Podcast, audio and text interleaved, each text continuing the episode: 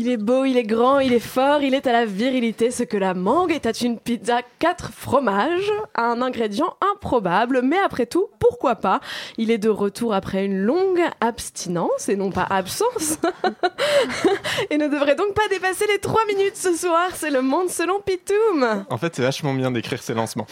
Marion, Marion, aussi à l'aise par devant que par derrière les micros, architecte des matinales campusiennes œuvrant dans l'ombre, généralement, j'espère que la soudaine lumière ne va pas te vaporiser comme les vampires dans Buffy, dont on a tout juste fêté les 20 ans. J'ai mis de la crème solaire. Auditrice, c'est bon à savoir. Auditrice, toujours là, prête à m'écouter geindre pendant quelques minutes sur le sort du monde, mon vice, si tu savais comme tu m'as manqué. Nous sommes la veille du premier débat intégral de la présidentielle, c'est-à-dire avec les 11 candidats en lice, puisque visiblement personne n'a cru bon de coffrer Fillon et Le Pen durant mon absence. Et je ne sais pas si nous sommes prêts. 11 pignoufs à la queue leu qui ont moins de 10 minutes pour chacun nous en mettre plein la tronche, ça me fait plus penser à section gangbang de YouPorn qu'à un débat politique. Mais bon, ça résume finalement bien l'esprit de cette campagne, où on n'a pas le temps. À peine un sujet sort qu'un autre suit, etc., etc., dans une farandole de révélations qu'on nous enfile les unes après les autres, jusqu'au fameux gag réflexe si caractéristique des vidéos susnommées bonjour.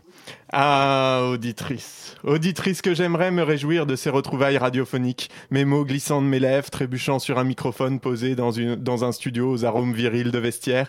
Puis surfant, mes arômes virils, puis surfant sur un tel, tel un éphèbe californien sur les ondes hertziennes avant de s'accrocher à l'antenne de ton poste, bouée de sauvetage dans l'immensité parisienne. Et se hissant jusqu'à ton oreille pour titiller ton encéphale d'étudiante curieuse, avide de mes galéjades éclairées et éclairantes sur le monde qui nous entoure.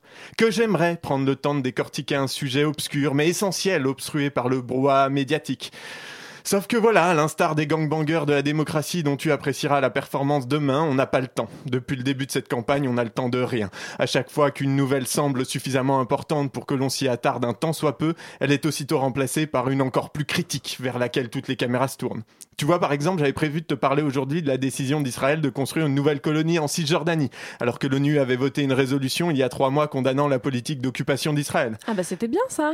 C'était pas mal, mais à peine avais-je commencé à écrire sur les tenants et les aboutissants de l'attitude de ces trous du cul, de, pardon, de ces colons israéliens et de la question de la reconnaissance de la Palestine et de la solution à des États que boum, une bombe explose dans le métro à Saint-Pétersbourg. Du coup, je retrempe ma plume et commence à digresser sur les sauveteurs qui sont à la recherche de survivants, qui sont eux-mêmes dans des, dans des décombres, dans des morts, façon jeu de poupée russe macabre.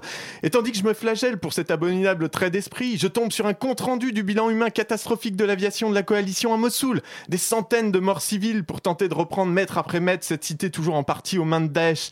Et pour cause, cette guerre où les avions français sont engagés aux côtés des Américains n'en finit pas de durer. Et pour plus d'efficacité, on décide, enfin, on décide, les généraux pleins de galons, de se soucier un peu moins de la protection des vies civiles, parce que ces cons-là ont, même, décidé de vivre au même endroit que les terroristes. Faut dire c'est pas complètement de leur faute, hein, quand ils essaient d'aller ailleurs, on les refoule à nos frontières. Mais voilà, si je voulais vraiment te parler de ça, je n'aurais pas le temps d'aborder avec toi la demande des policiers de pouvoir travailler cagoulé. Bah ouais, tu comprends. C'est chiant parce que pour le moment, quand ils tapent un journaliste ou qu'ils putent un black ou un chinois, on les reconnaît. Non mais c'est Ah bah oui. trop con. On est tous d'accord, il ferait quand même bien mieux leur taf s'ils étaient masqués. On nous assure que les cagoules commandées ne seront utilisées que dans certaines situations très spécifiques et quand on voit avec quelles ailes ils arborent leur numéro d'identification, soit à peu près jamais, on est hyper rassuré. Mais là encore, pas le temps de s'attarder, parce que ce matin, une révélation essentielle qui en dit long sur le monde dans lequel nous vivons, sur sa cruauté, son absence complète d'empathie envers les plus faibles, sa perversité même, tant parfois il semble s'acharner toujours sur les mêmes déshérités. En effet, on a appris qu'avec 23 000 euros nets par mois de salaire, François Fillon n'arrive même pas à mettre d'argent de côté. Oh le pauvre. Terrible. Terrible. Eh bien, eh bien merci Pitoum d'être venu nous donner cette information cruciale. Essentiel. La matinale de 19h.